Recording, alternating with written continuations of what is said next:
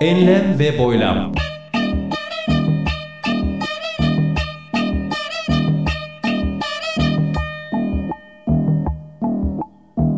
Hazırlayan ve sunan Mustafa Birgin.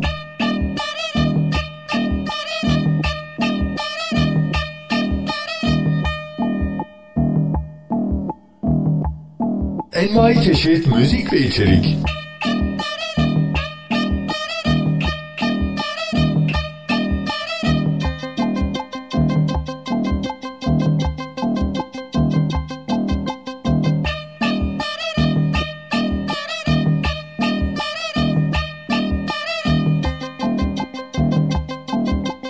www.mbirgin.com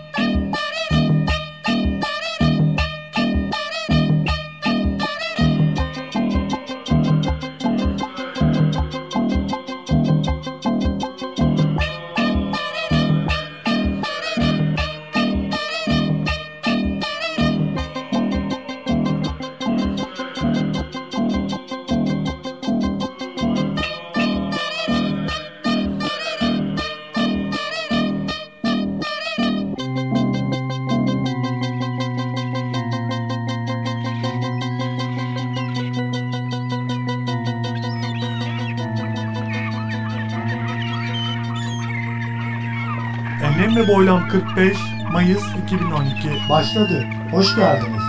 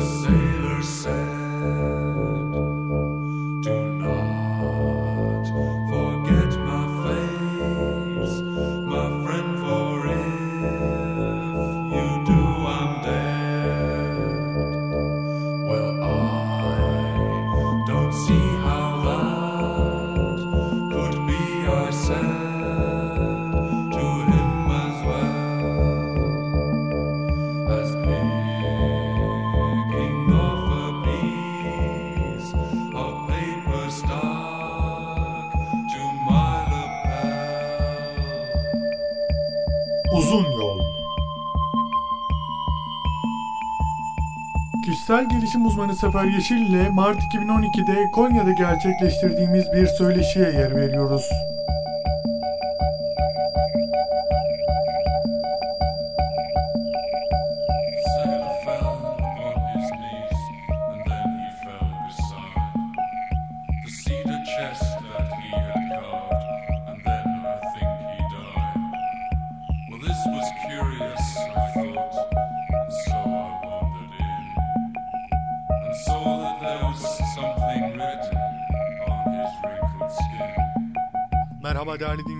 Kıymetli konuğumuz Sefer Yeşil Bey ile birlikte devam ediyoruz. Ben bir özet geçmeyeceğim. Neden? Çünkü zaman kaybetmek istemiyorum. Çünkü Sefer Bey'in anlatacağı çok şey var. Zaten ilişkili olması bakımından önceki enlem ve boylamları dinlemenizi tavsiye ediyoruz. Özellikle enlem ve boylam 40, 41 ve 44.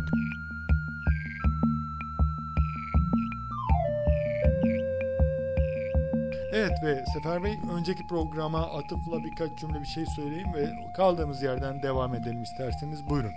En son kaldığımız programda şöyle bir şey söylemiştik. Ee, demiştik ki yeryüzündeki her şey teslim olandır. Yeryüzü İslam dini üzerine varlığını sürdürür.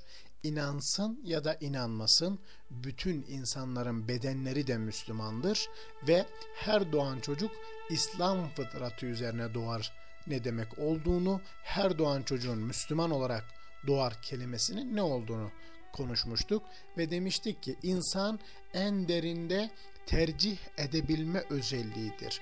Bu tercihini Allah'ın tercih et dediği yönde kullanırsa fıtratına uygun kullanmış, mutlu, huzurlu ve barış içerisinde olur. Yani Kur'an-ı Kerim'de Allah'ın bize sunmuş olduğu ayetlerini incelediğimiz zaman Allah orada yeryüzünde ve ahirette nasıl mutlu olabileceğimizi bize sunuyor. Yani kulum diyor. Kur'an-ı Kerim senin kullanma kılavuzundur. Senin mutlu olabilmen, senin huzurlu olabilmen ancak ve ancak buradaki e, sana sunduklarımı yapabilmenle mümkündür. Mesela bir örnek verelim. Nasıl ki herhangi bir cihaz alıyoruz. Değil mi? Bu cihazı aldığımız zaman cihazın bir kullanma kılavuzu oluyor. Bu kullanma kılavuzuna uyduğumuz zaman daha uzun süreli, daha güzel bir şekilde kullanmış oluyoruz.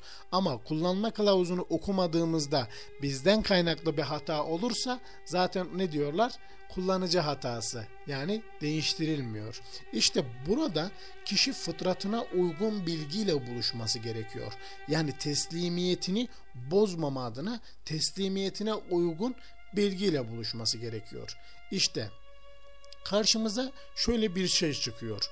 Kur'an-ı Kerim'in bir bütününü elimize aldığımız zaman 6666 ayeti ya da diğer ilahi ehli kitabın e, kitabını elimize aldığımız zaman hepsinin ilk davetinin bütün peygamberlerin ilk davetinin la ilahe illallah olduğunu görüyoruz. Yani Kur'an'ın ana kavramı ilah kavramıdır.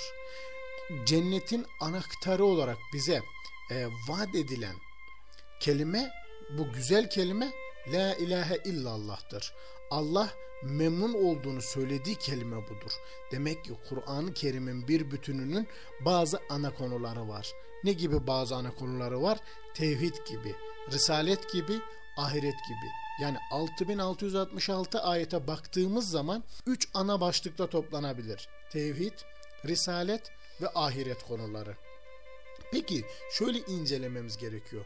Peygamber Efendimizin yaşantısını göz önüne aldığımız zaman Mekke ve Medine dönemi vardır. Kur'an-ı Kerim'in nuzul sürecine baktığımız zaman Mekki ayetler ve Medeni ayetler vardır. Peki burada ne demek istiyoruz? Yani nereye çıkacağız? Günümüz insanının aslında bir metot sıkıntısı çektiğini, bu süreci gözden kaçırdığını fark ediyoruz. Yani e, şöyle söylemek gerekirse bugün e, dünyadaki en büyük problemlerden e, bir tanesi Kur'an'ın işaret ettiği bu önceliklendirmeyi kaçırmış olmasıdır. Yani Müslümanlar olarak bizler e, şöyle bir şey yapmamız gerekiyor. Yeniden e, vahyin e, ışığında önceliklendirmelerimizi tespit etmemiz gerekiyor. Sıralandırmalarımızı tespit etmemiz gerekiyor. Mesela günümüzde öyle şeylerle karşılaşıyoruz ki dinde ne farz ne vacip ne sünnet bile olmayan şeyleri dinin aslı gibi algılayan insanlar var. Bu sıralamayı şaşırdığınız zaman e, ne oluyor? Önceliklendirmelerinizi şaşırmış oluyorsunuz. Ayrıntılarda boğuluyorsunuz. Ana konuları da bu işin ayrıntısı zannediyorsunuz. Yani ayrıntıları ana konu, ana konuları ayrıntı zannediyorsunuz. Biz bu eğitim metodumuza başladığımızda şunları sorduk kendimize. Acaba Kur'an işin başında neleri öne aldı? İlk başta nelerden bahsetti? Yani neleri işin temeli, özü olarak e, söyledi? Neleri işin olmazsa olmazı olarak belirledi? Neleri işin başında ilk muhataplarının gündemine soktu ve daha sonraya neleri bıraktı? Acaba bunun içerisinde bir metot var mıydı? Mesela sormak istiyorum. Yani acaba Kur'an-ı Kerim orucu, haccı, zekatı, içkinin haram kılınışını, faizin yasaklanışını, tesettürü, hukuki ve toplumsal düzenlemeleri, cihat konularını, evlenme münasebetlerini, miras konusunu, ticaret ilişkileri konusunu ne zaman, hangi dönemde dile getirmiştir? Acaba vahyin hangi dönemine tekabül etmektedir? İşin başında direkt insanların gündemine sokulan konular mıdır? Yoksa bunların öncesinde bazı konulardan bahsedilmiş midir? Şunu rahatlıkla söyleyebiliriz ki Peygamber Efendimizin iki döneminden birisi olan Mekke döneminde yani 13 yıllık Mekke döneminde ibadet ve muamelata ait herhangi bir şeyden bahsedilmemiştir. Ve diğer bir boyut. Mesela Allah'ın varlığına, Allah'ın birliğine, ilahlığına, kemal sıfatlarına, noksanlıklardan münezzeh olduğuna, iman etme gibi hususlar, doğru sözlü olma, sabır, temiz kalpli olmak, aklın korunması, dinin korunması, namusun korunması gibi hususlar acaba hangi dönemde bahsedilmiştir? Evet, şunu söylemek gerekir ki Peygamber Efendimizin bu iki döneminin stratejik olarak tekrardan ele alınması gerekiyor. Yani vahyin insanla muhatap olduğunda ilk başta neleri öne aldı, neleri daha sonraya bıraktı. Eğer bunları fark edemezsek başımıza çok enteresan şeyler gelir. Ne gibi şeyler gelir? Mesela asrımızın güzel insanlarından Bediüzzaman Said Nursi'nin çok çok üzerinde durduğu, özellikle Risale-i Nurlar'da üzerinde durduğu bir konu vardır. Ne diyor mesela? Gençlerimizin arasından iman sökülüp atılmıştır. Yani taklidi bir iman vardır. Zaman tahkiki iman zamanıdır. Zaman imanı kurtarma zamanıdır. Yani ne demek isteniliyor? İman nedir? İslam nedir? Burada baktığımızda Peygamber Efendimizin Mekke döneminde ilk ayetleri incelediğimizde özellikle 6 ve 7 yıl e, içerisindeki ayetleri incelediğimizde iman ilkelerinin açılımı yapılmıştır. Yani tevhid açılımlanmıştır. E, Mekke 13 yıl sürmüş ve insanlara kul olmayı öğretmiştir. Yani biz kul olmadan kulluk yapamayız. Peygamber ilk başta zihinleri, gönülleri tedavi etmiştir. Yani bozulmuş kavramları tedavi etmiştir ve kalpte imanın oluşmasını ve kalpteki tasdiki gerçekleştirmek için Mekke dönemi e, ayetlerinin karakteristik özellikleri ortaya konmuştur. Bu anlamda şu mu önümdeki şekilde de görülüyor. Mekke dönemi ağacın köklerini, Medine dönemi de gövdesini temsil ediyor. O, o zaman e, anlattıklarınızdan şunu anlıyoruz. Hani bir şeyler yapılırken arka planda bir amaç olmalı. Şayet bir amaç yoksa yaptıklarınız şeklidir, gösteriştir, öylesinedir yani. O anlamda hani Hazreti Peygamber Mekke döneminde ısrarla hep böyle anlamı yani bir şeyleri yeniden düzenleyecek e, öğretileri, imanı anlatıyor. Daha sonra imanın yansımasını mı Medine döneminde anlatıyor, gösteriyor? E, Mustafa Hocam bizim e, biliyorsun e, projemiz tamamen İbrahim suresi e, 24 ve 25. ayetler üzerinden ilerliyor. E, burada e, Kur'an-ı Kerim'in ana hedefi olan bakın Kur'an-ı Kerim'in 6666 ayetinin ana hedefi tevhiddir. Nasıl ki bir portakala iğneyi batırdığınız zaman e, portakalın neresine batırırsanız batırın portakal suyu akar ise Kur'an-ı Kerim'in neresine batırırsanız batırın iğneyi tevhid akacaktır.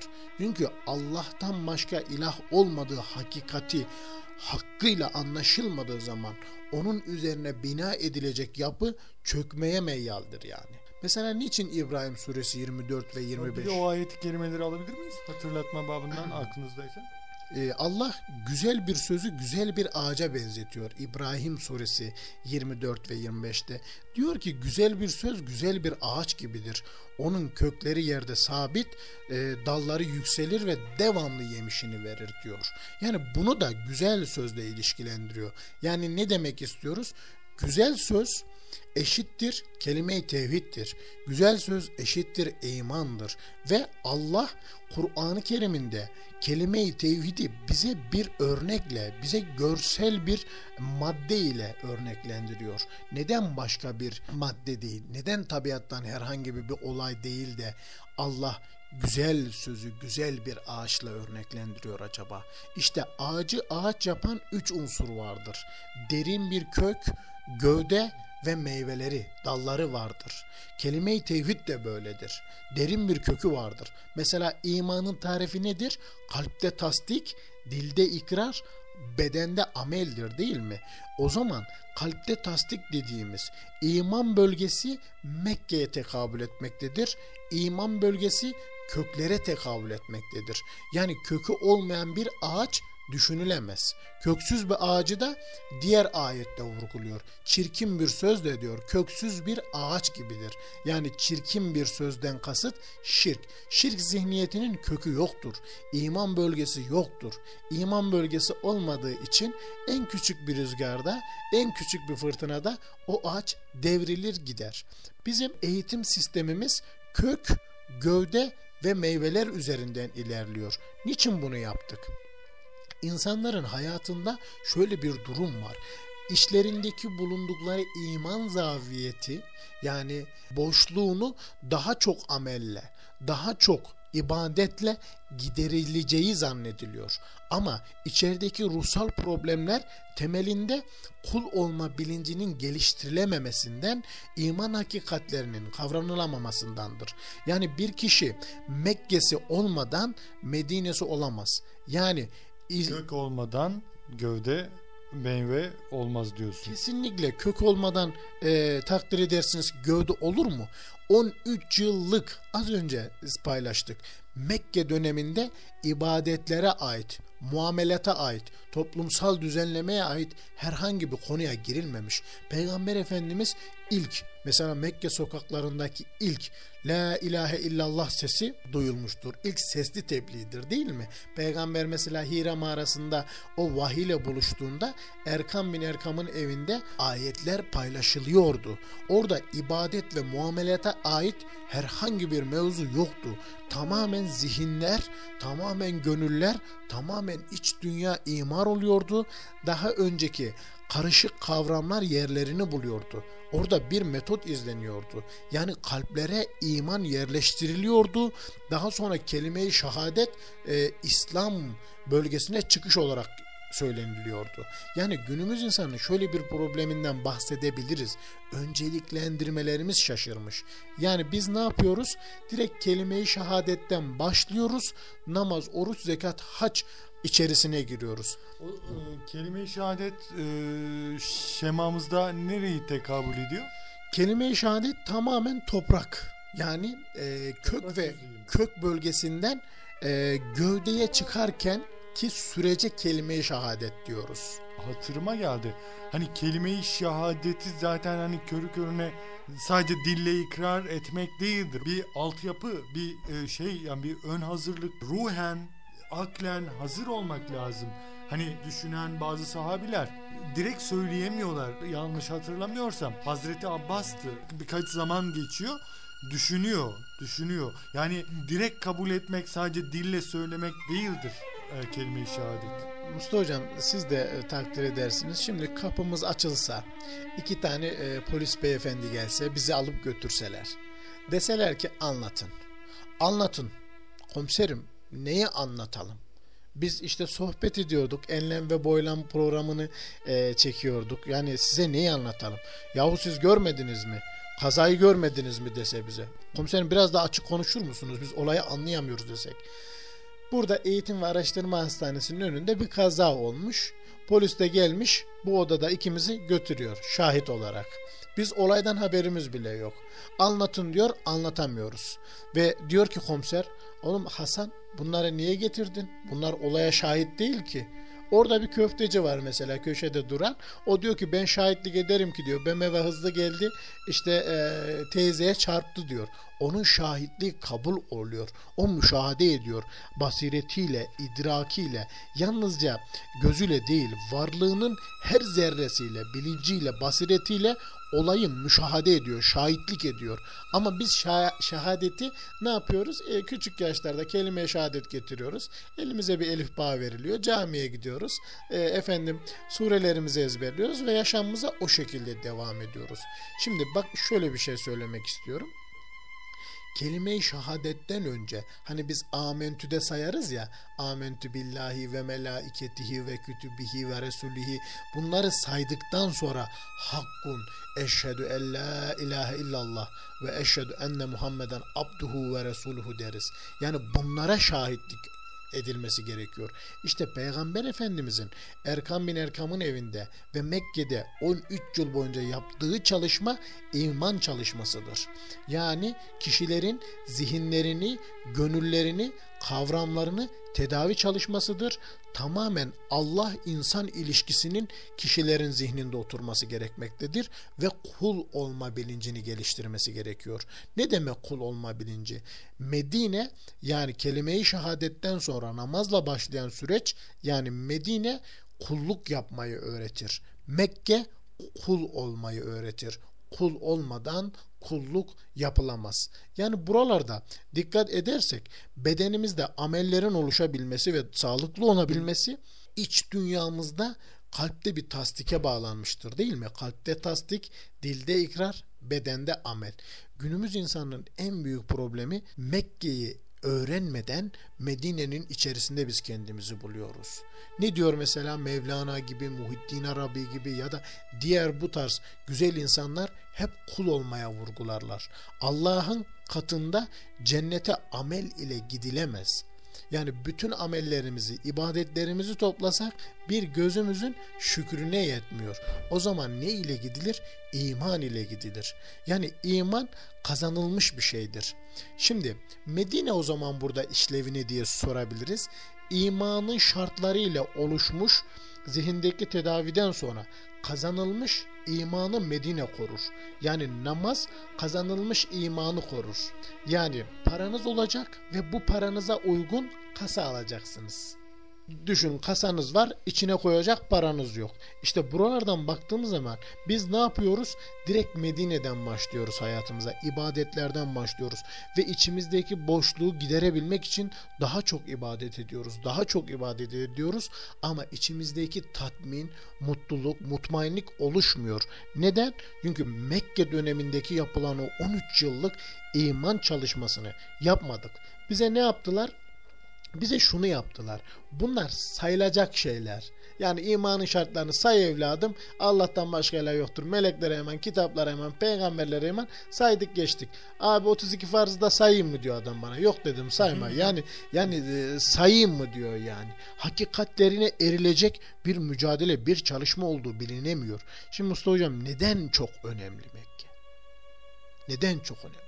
Anlamdır çünkü. Kesinlikle anlama uygun kılıf Medine'de giydirildiği için önemli olan anlamdı. Şunu demek istiyorum.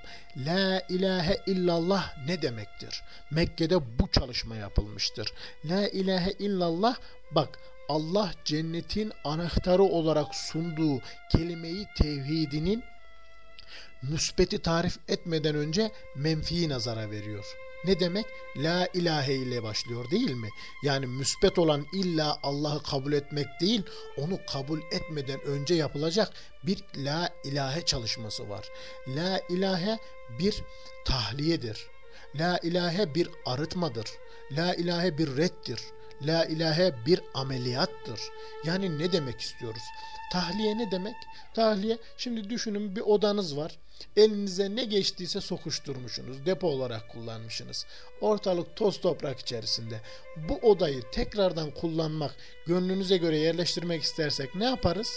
Tabii ki orayı sıfırdan boşaltırız, temizleriz, havalandırırız, pırıl pırıl yaparız ve ondan sonra gönlümüze göre orayı döşeriz. Peki arıtma ne demektir? La ilahe bir arıtmadır. Yani kirlenmiş, saflığı bozulmuş bir su düşünün. Bu suyu özüne çevirmek ne demektir? La ilahedir. Yani arıtma çalışmasıdır. Ameliyat çalışmasıdır la ilahe. Şaşı bir insan düşünün. Gözü şaşı olduğu için dış dünyada her şeyi çift görüyor. Yahu o çift gördüğü için dış dünyada çift değil ki o maddeler. Gözün bozuk. Adamın gözü 4 numara olmuş, 5 numara olmuş. Dışarıdaki bütün cisimleri öyle algılıyor yani. Dış dünyadaki cisimler öyle değil ki. Daha parıl parıl, daha net, daha güzel. Ama senin ayarın bozulmuş. Bu anlamda Mevlana'dan, Mesnevi'den bir nükte geldi aklıma. İşte bir tamirci şaşı olan çırağına der ki oğlum şu içerideki şişeyi bir getir der. Çocuk şaşı olduğu için şişeyi iki görür. Usta hangi şişeyi getireyim der. Oğlum orada bir şişe var onu al gel der. Olur mu usta diyor burada iki şişe vardı. O da usta da sinirlenir tabi.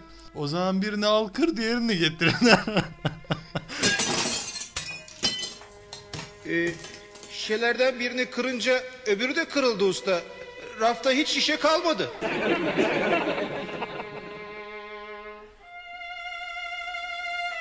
Burada şöyle bir durum var. Ee, dışarıdaki algılayamadığımız gerçekler bizim a, a, nazarımız da öyle. Adam ne yapıyor? Çıkıyor Mustafa hocam. Yer çekimini buluyor. Ay ne güzel alkışlayalım. Yahu yer çekimini sen buldun diye yer çekimi yok ki. Ya var olan yer çekmeye başlamadı önceden Tabii, vardı. tabii ki ne güzel. Yani e, yeryüzünde var olanları buluyoruz. İşte bizim bakış açımızı düzeltmemiz gerekiyor.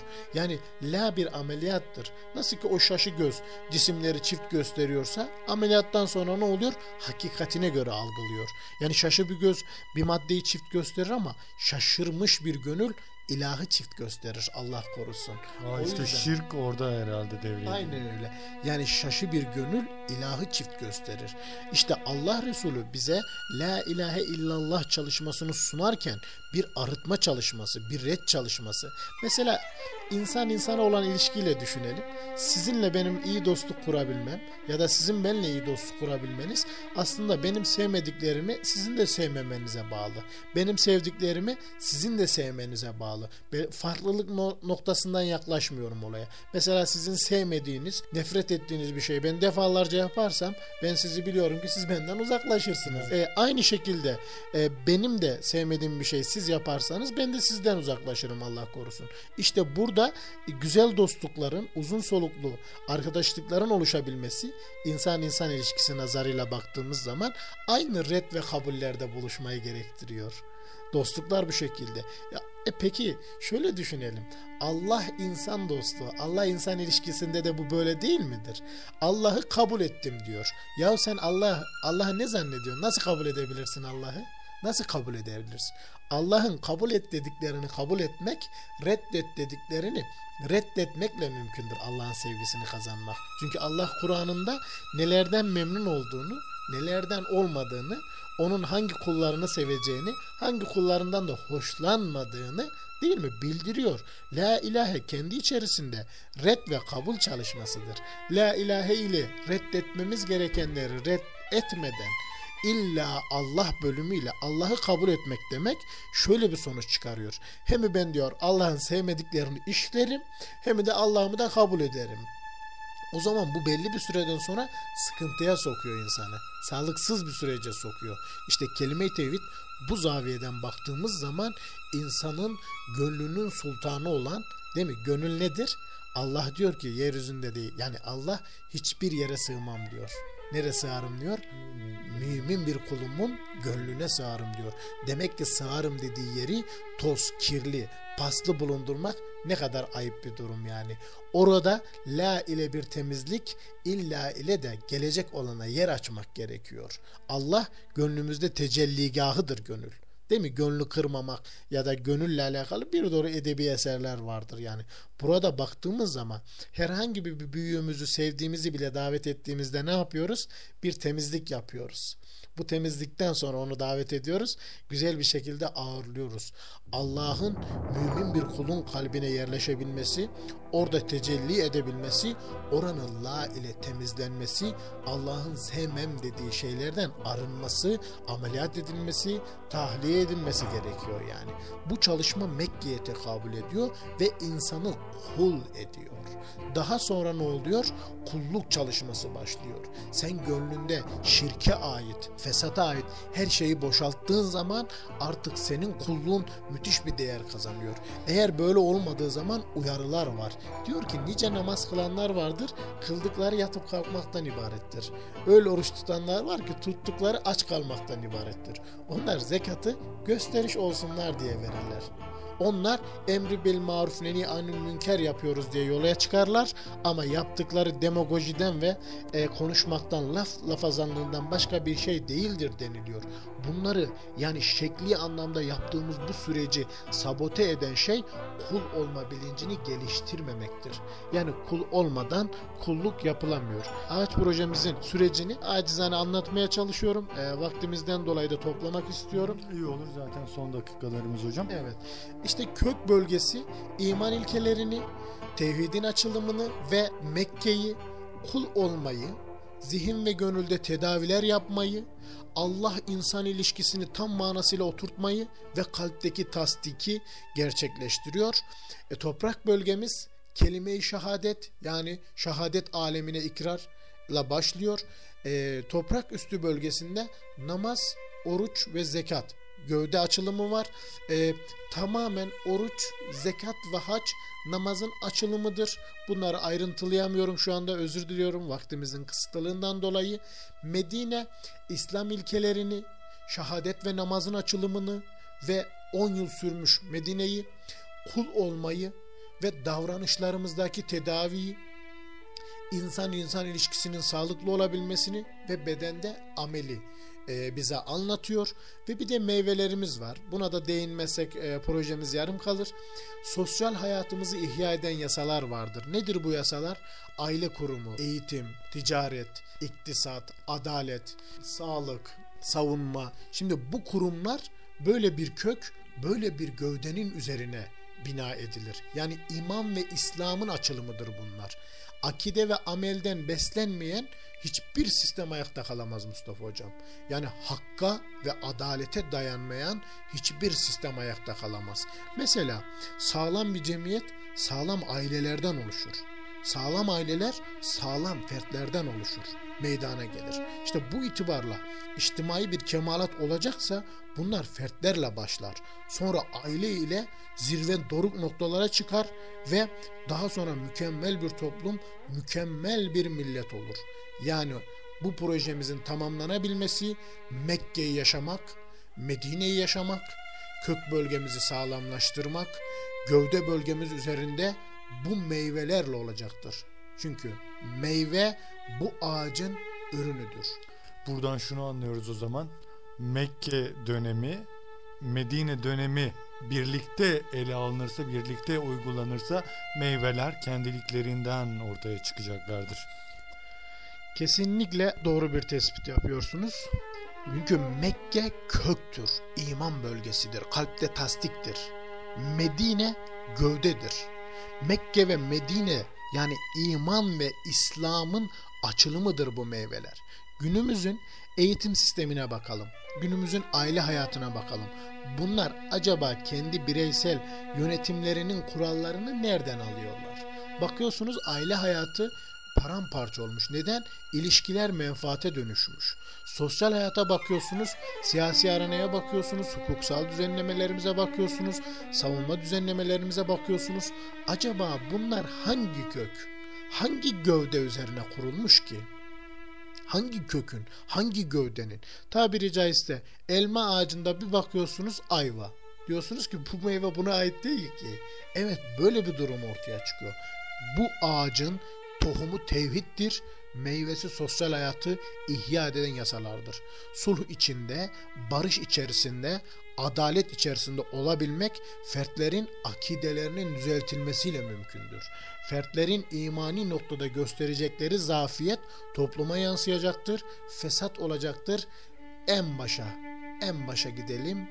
Yeryüzü İslam dini üzerine varlığını sürdürüyor, tevhid üzerine varlığını sürdürüyor ise Allah'ın reddet dediğini reddedip kabul et dediğini kabul ederek sağlıklı bir teslimiyetimizi ortaya koyabiliriz. Sağlıklı bir toplum olabiliriz. Adaletli bir toplum olabiliriz. Hocam çok çok teşekkür ediyoruz Sefer Yeşil Bey. Efendim değerli dinleyenler programımızı dinlediğiniz için teşekkür ediyoruz. Umuyoruz ne zaman olur bilemiyoruz. Bir başka uzun yolda daha birlikte oluncaya dek esen kalınız. Cehennemi boylan bir müzikle devam ediyor.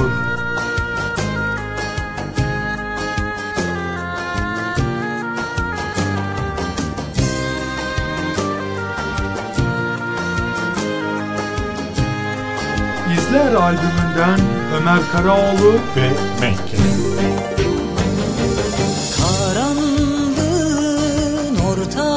Ortasında parlayan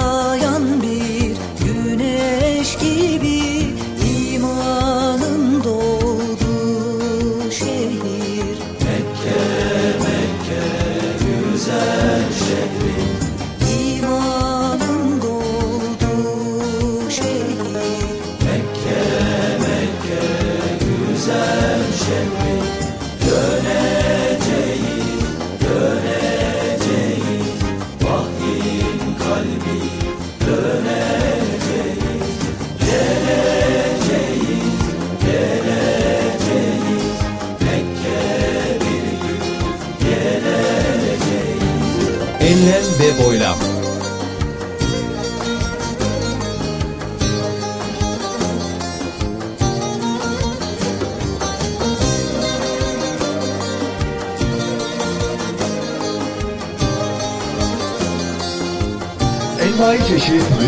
Sherik.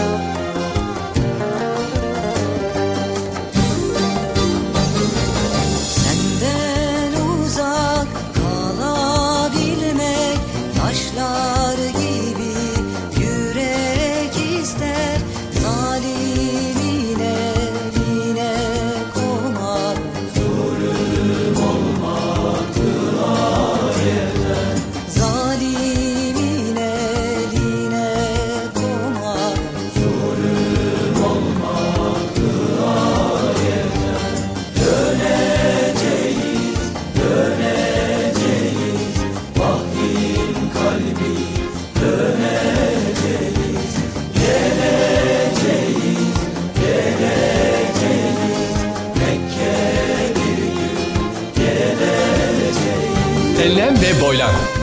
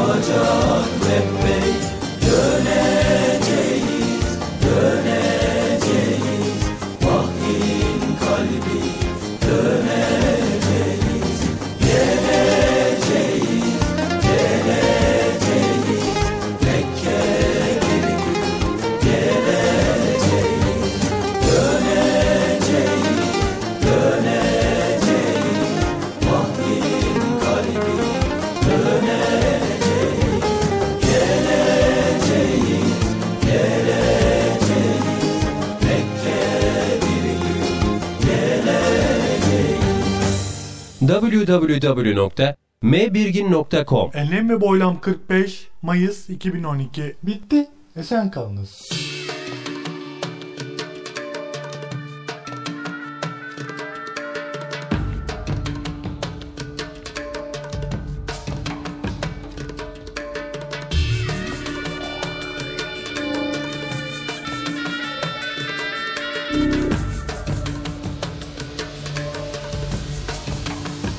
Enlem ve boylam.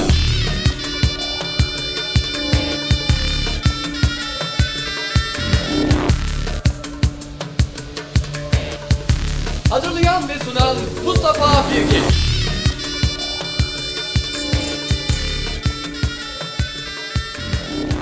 Mayıs 2012